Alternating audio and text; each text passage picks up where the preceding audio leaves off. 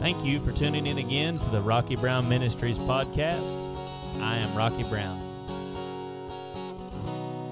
Praise the Lord. Man, it is so good to be here sharing God's Word again today. Whew! It's always a blessing. It is always a blessing and an honor to get to share God's Word anywhere, anywhere. And it's amazing that uh, God uses people to preach His Word. Mm, he's so good. He's so good. So this was this is part two of the elementary principles of Christ. So in part one, we're going to do a little bit of, rev- of a review. In part one, we read Hebrews chapter five. We read the entire chapter. Then we read verses one through three in Hebrews chapter 6. And those are our primary text Hebrews chapter 6, verses 1 through 3. Now, the writer of Hebrews here gives us something to chew on that seems very, very hard to understand. So here's what he says, starting at verse 1 in chapter 6 is therefore leaving the discussion of the elementary principles of Christ, let us go on to perfection, not laying again the foundation of repentance from dead works and of faith toward God, of the doctrine of baptisms, plural tense, of laying on of hands, of the resurrection of the dead, and eternal judgment, and this we will do if God permits. So it seems here that the pin, what, see, what has seemingly become the pinnacle of the teaching of the church is really what the Holy Spirit calls the elementary principles of Christ. Right? We have churches that are preaching messages of salvation and repentance Sunday morning, Sunday evening, and Wednesday night to a church full of people that's probably been born again a dozen times over, or the majority of more.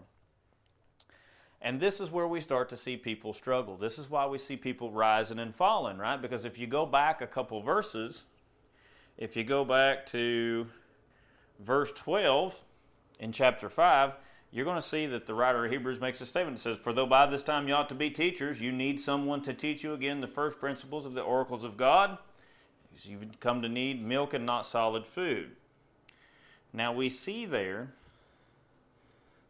that this you have become that uh, we're reviewing that again and that gives us an indicator of a regression from a higher point a higher a place of higher spirituality to a lower place of spirituality. So it is possible right? You can get born again. You can proceed to grow and grow and grow and grow and grow. And then you can get to a point where you start where you you don't do anything then you start regressing just like how when you stop exercising? You can exercise for years but the second the the day that you stop exercising regularly is the day that physically you begin to regress from your point of the position of health that you were at down to a lower position. Very same thing right? And so this gets confusing to people because they think once God does something, He does it. Well, he, that's true, but in on the flip side of that, it is our job to cultivate and maintain and grow the gift that has been given to us. So, in the review, we're going to review really quick because we talked about that. We've seen the in Hebrews chapter five, we see the the writer of Hebrews, the Holy Spirit through the writer of Hebrews, making the point of spiritual regression. Now, we just talked about that. Okay? Then we also see, here's what we see it says, For you have become dull. Right? Have become dull. That's tra- that gives us a sense of that we have wandered, we've wandered away. It's very, very important to see that. Very, very important to see that because dull here is translated from the Greek word nothros, and it means to it means slothful, slow. It means indolent, indolent. I'm sorry, indolent, and that means wanting to avoid activity or exertion, becoming lazy. So we see that it says, because you have become dull, you have become regression of a higher spiritual point to a lower spiritual point. You have become dull, lacking. You've become lacking in wanting to exercise and involve yourself spiritually. Very important to see this. Now, we also talked slightly about the priesthood of the Lord Jesus Christ. And we're not going to go back over that, but I wanted to just talk about that again. So that brings us up to speed on where we're starting at today here in part two. Now, in discussing these elementary principles of Christ, it is so, oh, it's so hard to describe how important what we're going to talk about today is because you need to know what makes you you to understand why Jesus had to do what he did. Everything that he went through was for a purpose, everything he went through was for a reason. And if you don't know what makes you you, you can be born again, but then you're fumbling around in elementary school, not moving forward, not progressing, not growing in Christ. And then you'll get to a point to where you'll just begin to regress. So, un- you have to understand. We've got to lay the groundwork here for what understanding what makes you you. And so this is what the apostle Paul says about it. If you turn to 1 Thessalonians chapter 5, verse 23, you'll see that the Holy Spirit through Paul said this. Now may the God of peace himself sanctify you completely, and may your whole spirit, soul, and body be preserved blameless at the coming day of the Lord. Your whole spirit, soul, and body. All right, so this is important. It's important to understand why the Holy Spirit uses this term here because there are three parts to you. There are three parts to the makeup or the composition of the man of the being of man. Okay? And it was it, it, was confusing in the Old Testament. You'd see that the it, you would see that spirit and soul were used seemingly interchangeably in the Old Testament. And the Lord said it to me like this. He said they knew that there were eternal parts to man in the Old Testament, but they didn't know that the spirit and the soul were two different things. We don't get that revelation until we get to the New Testament. So take a look. Go to Hebrews chapter 4, verse 12, if you're taking notes. Now, this is what it says it says, For the Word of God is living and powerful, sharper than any two edged sword, piercing even to the division of the soul and spirit, and of joints and marrow, and is a discerner of the thoughts and intents of the heart. So we see here that there is actually a dividing point between the spirit of man and the soul of man. It's important to understand this. It's also important to understand that the only thing that can divide the spirit of man from the soul of man is the Word of God. And yet we must understand that they are two different things. Think about it like this. For example, if my arm was cut in two, I would say my arm was cut in two. But if my arm was cut away from my torso at the shoulder, then there's a dividing point. That dividing point, they're so closely linked, there you can't see a division between them at the shoulder joint. It's important to see that. But still, yet, the torso is still separate from the arm. There is that division point. Much like there is that point of division between the spirit and the soul. Now, why is this important? Well, we're going to go into this. It's very, very important to understand why this is important. Okay? So here's what I want to here's what we want to reiterate yet again is that you are a spirit, you have a soul, you and and they are both housed inside a body. Now your spirit is eternal and your soul is eternal. They can only be divided by the Word of God. And they are both housed, again, like we said, in a fleshly body. So take a look at this. here's what we want to see. What happened to Adam? We got to go all the way back to the beginning, back to the book of Genesis, back to the book of beginnings to understand what really happened to Adam, what happened to man, what happens to us, and then going in again, why Jesus had to do what he did. So, go to Genesis chapter 2. We're going to read verses 15 through 17. Starting at verse 15, and it says, Then the Lord God took man and put him in the Garden of Eden to tend and keep it. Verse 16, And the Lord God commanded the man, saying, Of every tree of the garden you may freely eat, but, in verse 17, but of the tree of the knowledge of good and evil you shall not eat. For in the day that you eat of it, you shall surely die. Now, two things we want to point out here. Number one, a literal rendering of the Hebrew here would say, In dying, you will die. Number two, it's important to understand here that the Lord was prophesying to Adam about the day that he would eat of it. It didn't say here, in the event that one day you do. No, he said, in the day that you do.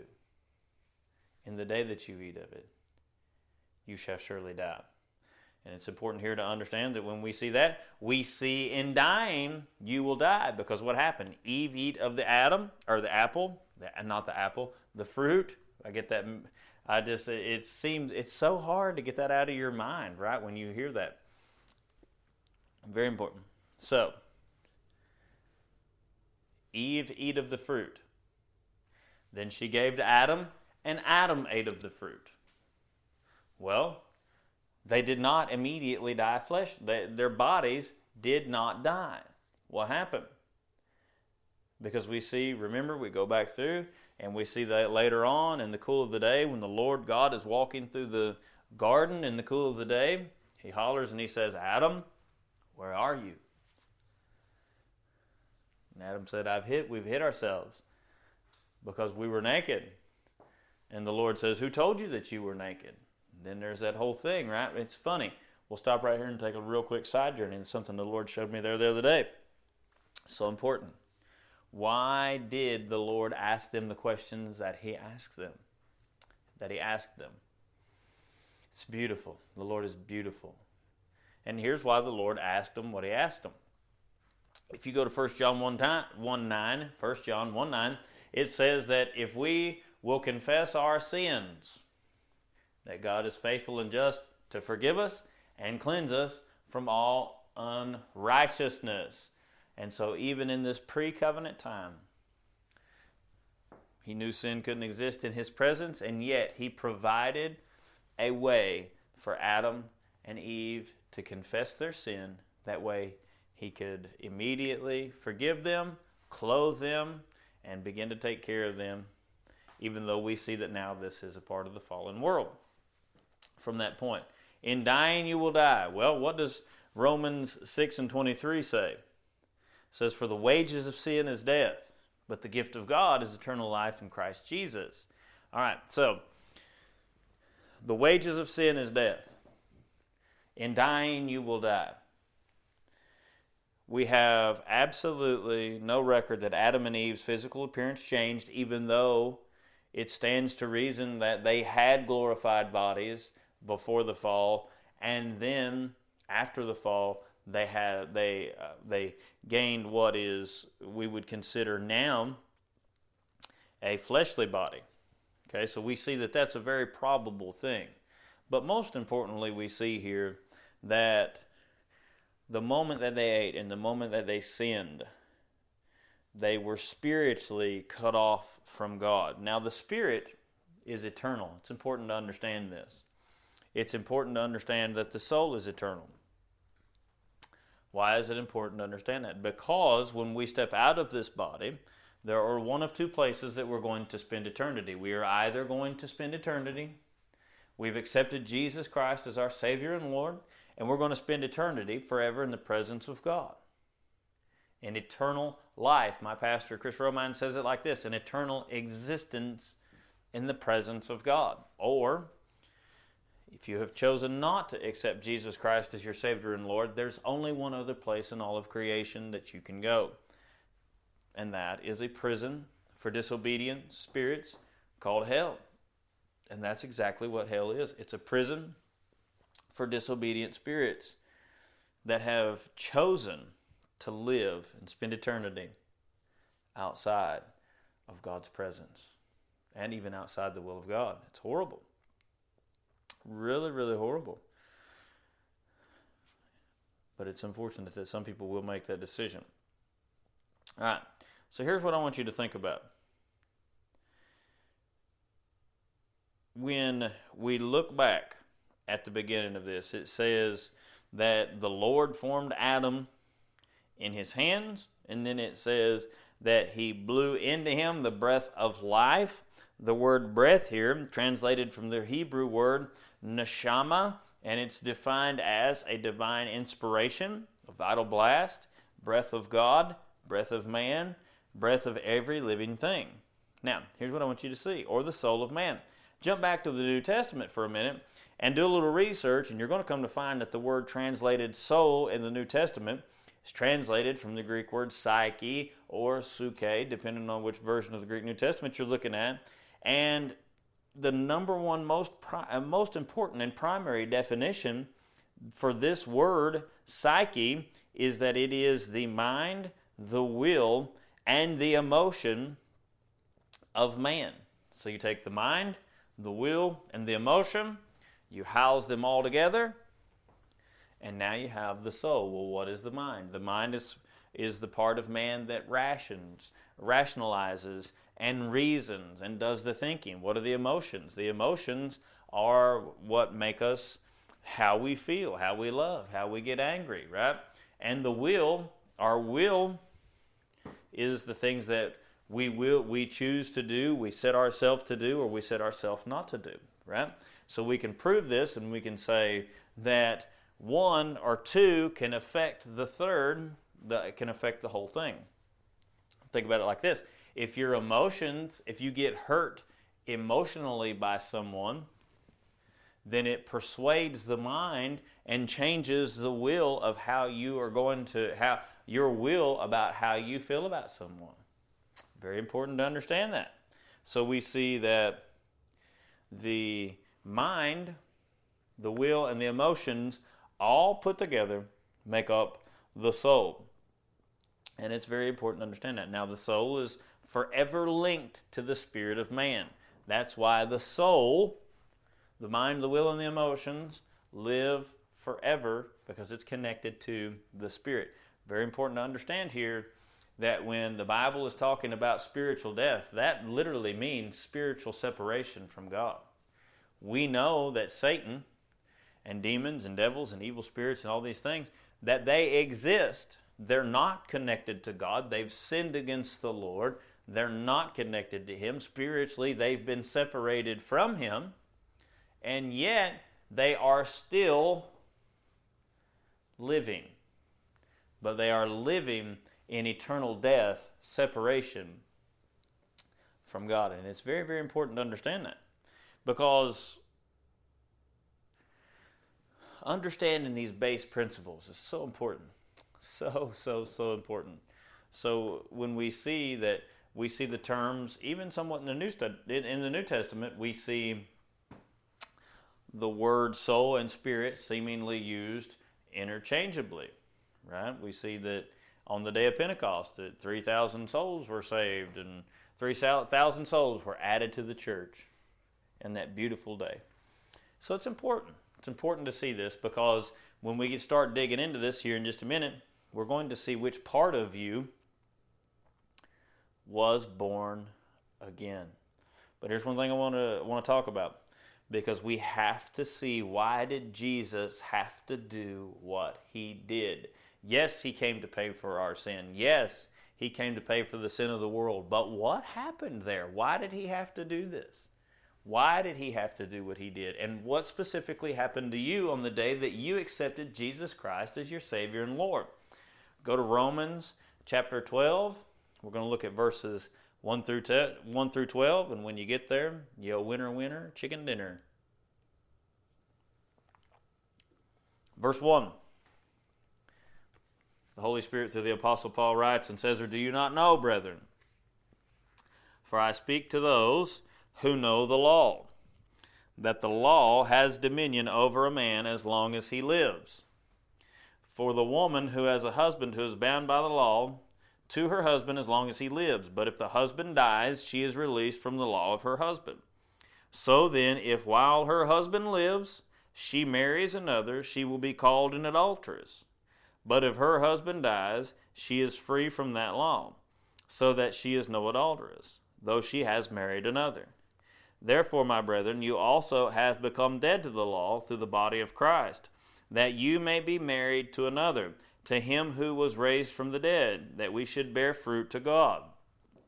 For when we were in the flesh, the sinful passions which were aroused by the law were at work in our members to bear fruit to death.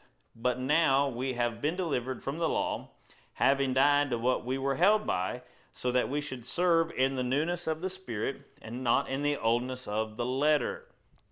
What shall we say then? Is the law sin? Certainly not. On the contrary, I would not have known sin except through the law. For I would not have known covetousness unless the law had said, You shall not covet. But sin, now listen very carefully right here, very, very carefully. But sin, verse 8, but sin, taking opportunity by the commandment, produced in me all manner of evil desire. For from the law, for apart from the law, sin was dead. Listen here. I was alive once without the law, but when the commandment came, sin revived and I died. And the commandment which was to bring life, I found to bring death. For sin, taking occasion by the commandment, deceived me, and by it it killed me. Therefore, the law is holy, and the commandment holy and just and good. So, here's some points I want to point out to you. The law was given so that sin and death should be revealed. It's very important to see that. Because in this, the law tells us that we need a Savior. It directs us to the fact and proves to us the fact we can't do this on our own. We can't work our way to heaven. You can't be good enough. You must have a Savior. Thank God that Savior is Jesus Christ. Whew! Thank God for the Lord Jesus Christ. Hallelujah. We see that we cannot be removed out from under the law of sin and death, sin and death, lest we die to them. Why is this important? I'm going to show you in just a minute. Paul said he was alive without the law, meaning he knew nothing of the law, but once he received a testimony of it, sin came to life and he died. He died how?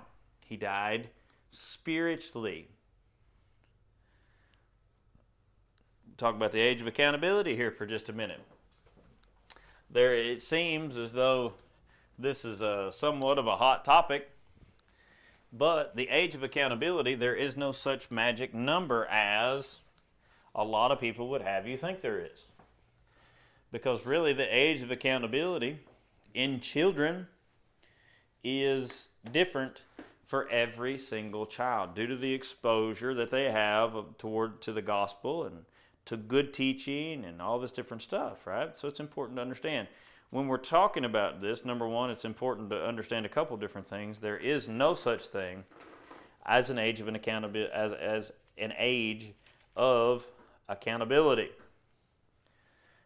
But it's also important to remember that God is merciful. God is the very embodiment of mercy. So if we have a child, God forbid something bad was to happen, a young child, when that child that child has passed away, died untimely. The Lord, I fully believe that God brings that the spirit of that child to live with him forever. Now, what is the age of accountability? I can't say. Because here's the thing to deny Jesus, you have to hear a true report of him.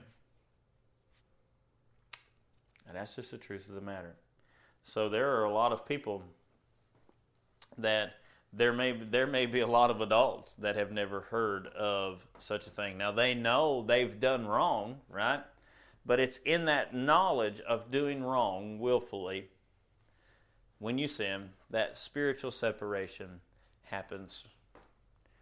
And then that is when you know that we know, or that we know, that we become spiritually separated from God. All right, so we see that sin takes advantage of us through the law, that it deceives us, and that it kills us. This is when we become separated from God. Contrary to bad teaching, this is one thing that really, really gets me. You'll hear people sing songs about healing their spirit and all this different stuff, eh, and they'll talk about the Isaiah 53 uh, prophecy and all these different things. They'll talk about it as in the context of being healed spiritually. Well, you are receiving healing in a spiritual manner, right? From spirit to spirit. Healing can flow forth from your spirit into your body, healing can flow forth from your spirit into other people's bodies. But your spirit could not be healed. Healing is the restoration of what is. And you can't heal a dead spirit. And it's very important to understand that because don't let anybody cheat you. Don't let anybody rob you. This healing that we're that is for your fleshly body. The Isaiah 53 prophecy was the healing of your fleshly body. When Jesus went to that whipping post, he said, "This is my body broken for you." That was for your his his body was tore open as the payment for our physical healing. That was not that at that whipping post was not where he paid the payment for the sin of the world. On that cross, he paid the payment for the sin of the world. Now see, here's the problem. Here's a lot of the problem that we have is that I've said this before and I'm going to keep on saying this. People exalt that cross, and that cross to a lot of Christians and to a lot of churches has become very likened to Israel's golden calf. They worship that cross, they exalt that cross. And yet they have no literal understanding that the fa- to the fact that that cross was a place of defeat. That cross was a place of shame, suffering, separation from God. The resurrection took place at the tomb the point of victory was the tomb. And so it's very important to understand that. Your spirit was not healed. Your spirit could not be healed. Very important to understand that. Your spirit was dead, separated from God, dead to God, could not be healed. Very, very important to see that because people that believe this spiritual healing stuff are being cheated out of physical healing. Where do we go from here? How do we how do we bring all this in and understand it? We see that we were born that we see that we were born connected to God. We see that sin kills us and deceives us and separates us from God. What's the answer? The answer takes place in a beautiful conversation between Jesus, the Lord Jesus Christ, and a man, a Hebrew man by the name of Nicodemus. And so this is where we want to start, and we want to start to decipher and understand better the terms born again, saved, and salvation. Are they all the same? What happens here? The church seemingly throws these terms around, but really no one really seemingly knows what is going on. So, what happens, right? Think about it like this we see someone, they come to the church, they hear a message, they respond to the message, they go to the altar, and they accept Jesus as their Savior and Lord, and what happens? Everybody leaves the church saying someone got saved today. Is that right? Well, yes, that is somewhat right. It is, in essence, it's right. There is an, there's a lot of truth in that statement. But what truly happened to you at the instant that you accepted Jesus Christ as your Savior and Lord. Now, this is what we want to see. This is what I want to show you. Okay? So go to John chapter 3, and we're going to read verses 1 through 21. Starts out, it says, There was a man of the Pharisees named Nicodemus, a ruler of the Jews. This man came to Jesus by night. Why did he come to Jesus by night? Because he didn't want to be seen taking counsel with someone who was thoroughly hated and despised by his contemporaries. But yet, Nicodemus was a man who obviously loved God and was seeking truth, and he wanted to know. He knew. Look what he says here. He says, Rabbi, we know that you are a teacher come from God. For no one can do these signs that you do unless God is with him. What's Nicodemus saying? He's saying, Lord, I believe that you are who you say you are because no one can do the things that you do lest God be with him. Jesus answered and said to him, Most assuredly, I say to you, unless one is born again, he cannot see the kingdom of God. Now, this is a very inter- this is very interesting dialogue right here because it seems as though Nicodemus didn't ask a question, he made a statement. So, what did Jesus really answer and speak to? The desire of Nicodemus's heart. He wanted to know, Oh, what can I do to have eternal life, Lord? What can I do? Jesus spoke, and he's speaking to him, and he's unveiling to Nicodemus, the teacher of Israel, not because you'll notice he says you're going to see something here in just a minute about this. But he's revealing to the teacher of Israel what is truth. Why? Because he knew Nicodemus would take this after his death and he would do much with it. Now we have no scriptural proof that he did anything, right? We have no scriptural proof that Nicodemus did anything.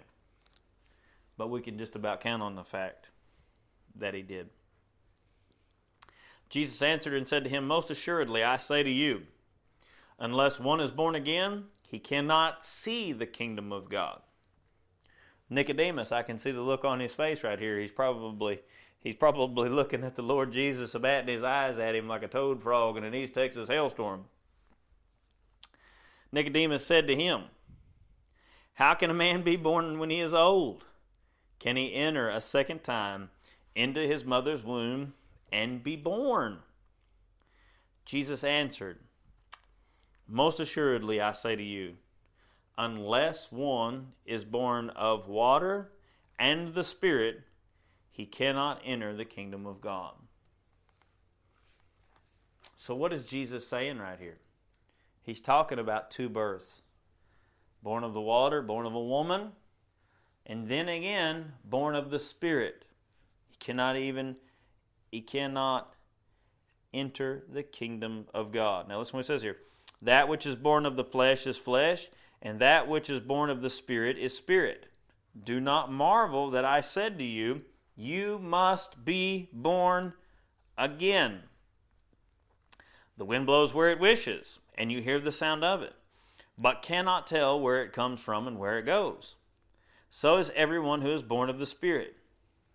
I love this because I'd say that I'd say Nicodemus and, and myself are probably a lot alike because he's sitting there.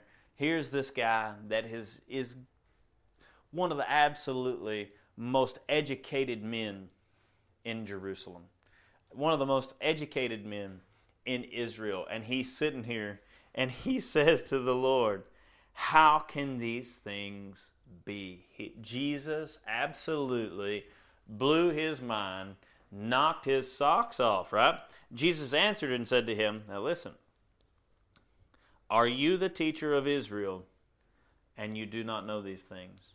What is the significance in that statement right there? He doesn't say, Are you a teacher of Israel, implying that now we know that they had more teachers than one, but this statement here, the teacher, Jesus is having a conversation and he is influencing with the wisdom of God.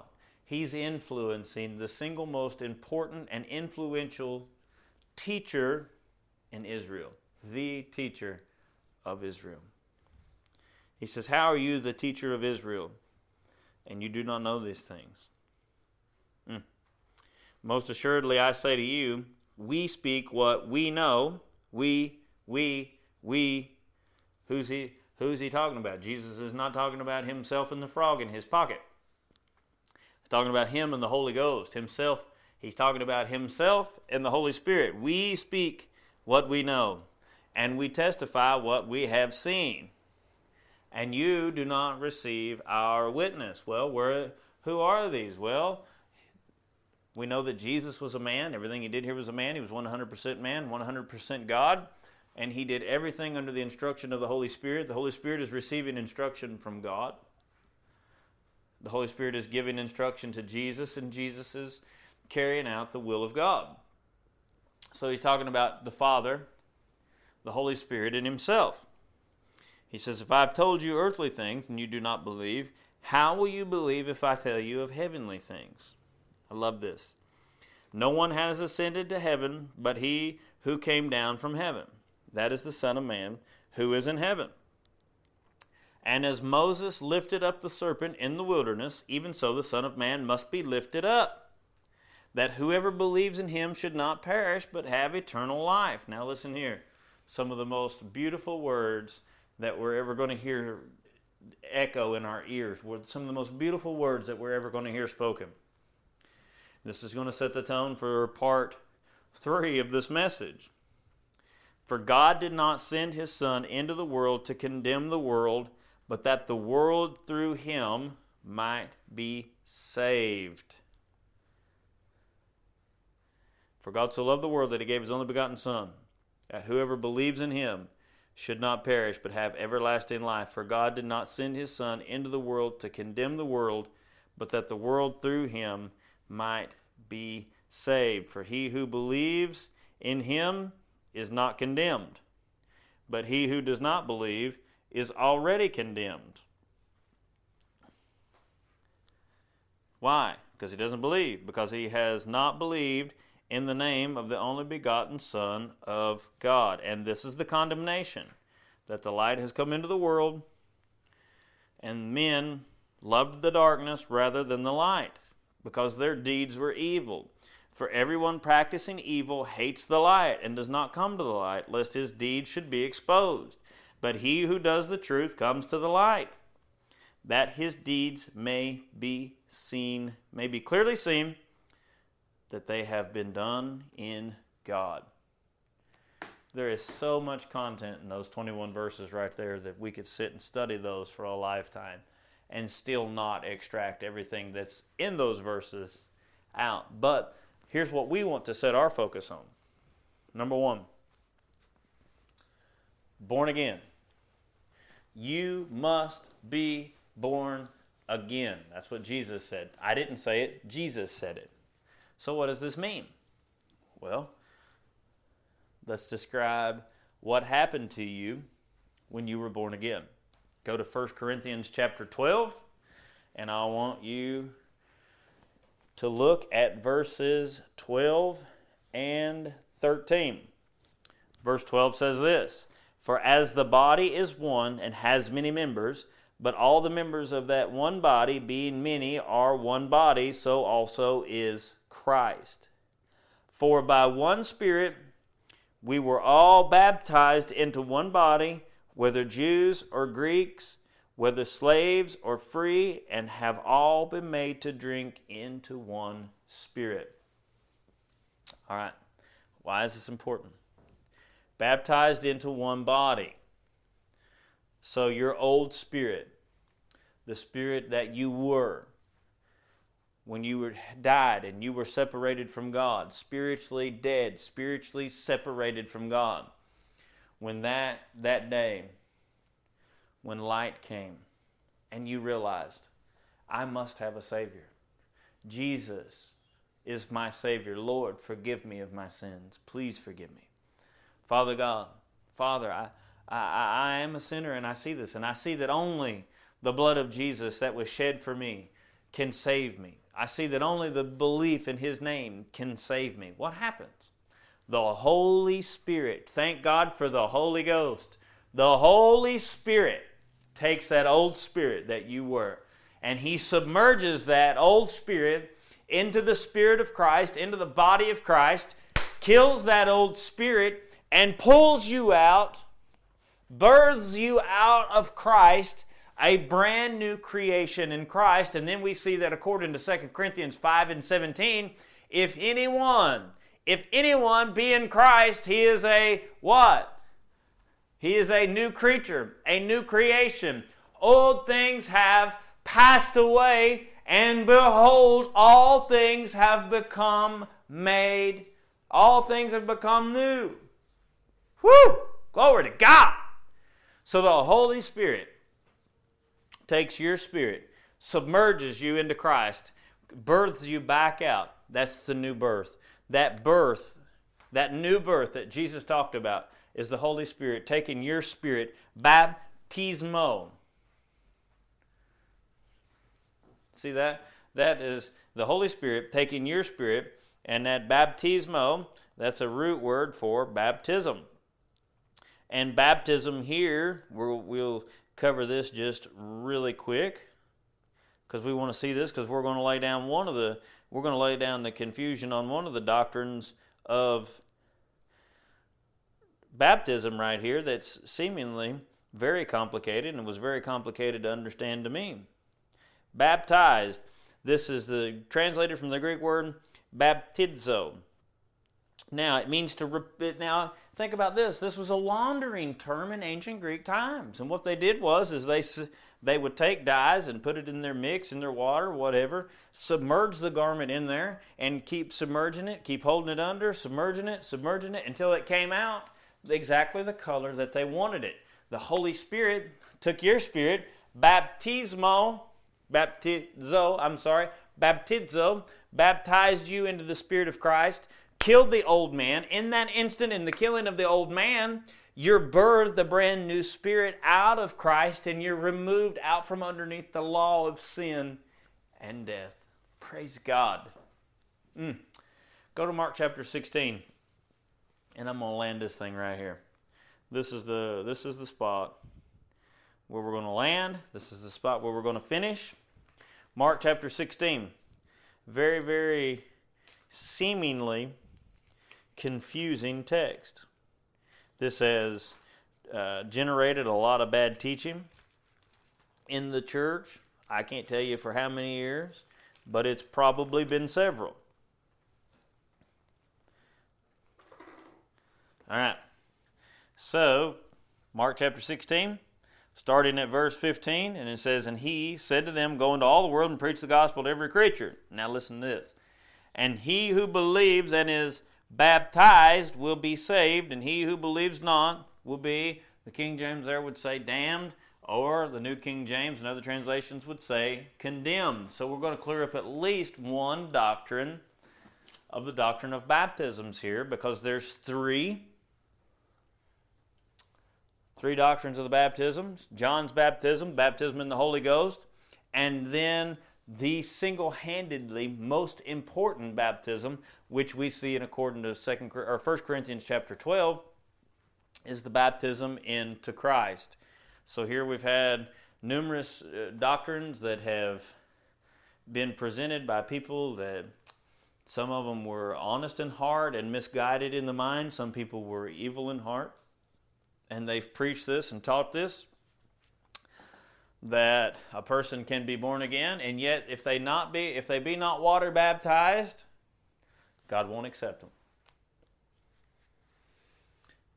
and the thing about it is is that a lot of people eh, you know like brother Hagin would say you he was baptized he went down he was a sinner he went down to be baptized and they he went down oh, he, he went down a dry sinner and came up a wet sinner. He didn't baptism does not that water baptism didn't do a thing in the world to help him or save him, and it doesn't do a thing in the world to help anybody or save anybody. That baptism that the church does under water that people teach, that's a very common teaching in the church, does not prevent one from receiving eternal life. How do we know that? We go to Romans chapter 10 and we see what is the qualifier for eternal life? I think that this is important to see this. Go to verse 8, Romans 10, verse 8. But what does it say? The word is near you, in your mouth and in your heart. That is the word of faith which we preach. That if you confess with your mouth the Lord Jesus and believe in your heart that God raised him from the dead, you will be saved. For with the heart one believes unto righteousness, and with the mouth confession is made unto salvation. For the scripture says, Whoever believes on him will not be put to shame. For there is no distinction between Jew and Greek, for the same Lord over all is rich to all who call upon him. For whoever calls upon the name of the Lord will be saved. What is the qualifier here to receive eternal life? We see that with the heart one believes unto righteousness, and confession with the mouth is made unto, there's our another term that we're going to talk about, unto salvation. See there? Not a thing in the world is mentioned about water baptism.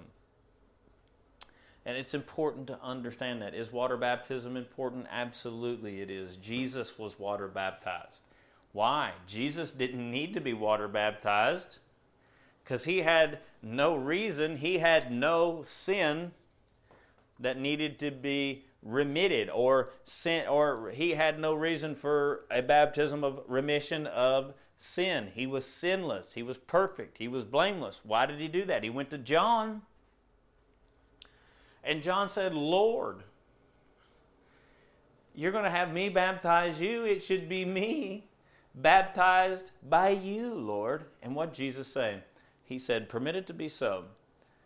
Therefore, or because of this, or so that we'll fulfill all righteousness. So, water baptism, very important. We're going to talk about that.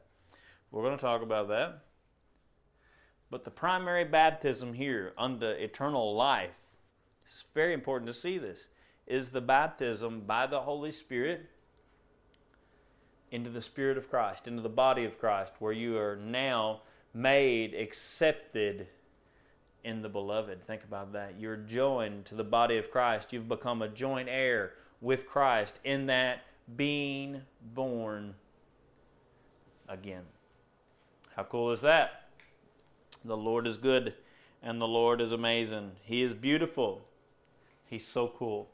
He is so cool. I hope that this has helped to clear up a little bit of stuff. I know that it's a lot. I know that it's hard to understand. And this is a this is just a preliminary teaching on spirit, soul, and body. It's important to understand that you are a spirit, you have a soul, and you live in a body. Your spirit could not be healed. Your spirit had to be born again, and in that, your soul, your mind, your will, and your emotions, when you were born again, your hair color didn't change, your eye color didn't change, a lot of your thought processes didn't change. That's why we see that the mind is something that has to be renewed. Right? Romans chapter 12, verse 2 says, Be not conformed to this world, but be transformed by the renewing of your mind, that you may prove what is that good and acceptable and perfect will of God. The word mind right there is translated from the Greek word nous, and that means the seat of the emotions and the will and so on. It's the combination. The soul is the combination of the nous, the mind, the will, and the emotion, and they are eternally linked to man. That means that no matter where you go, whether you go to heaven or whether you go to hell, your mind's not going to be erased. God's not going to treat you like the guy off of Men in Black and give you hit you with a little thing and erase your memory. No, no, no, no. You're gonna. You're. We see in the in the story or the account with that Jesus used with uh, Lazarus and the rich man. The rich man very much knew who Lazarus was. He knew who Abraham was. He understood about his brothers and his family. So people that are in hell that have went there, the worst part about that is is that they'll know forever. They didn't have to go there. I hope this helps. I hope this clears some stuff up. If you have any questions, please contact me. I want to make sure I don't want to leave any room here for the enemy to steal this seed or to sow thorns in this with this teaching. And that's what I believe you for, Father. I believe, Father, in Jesus' name, that either we're sowing here or we're watering here, but praise God, I believe you for the increase. We love y'all. Be blessed. See ya in Jesus' name.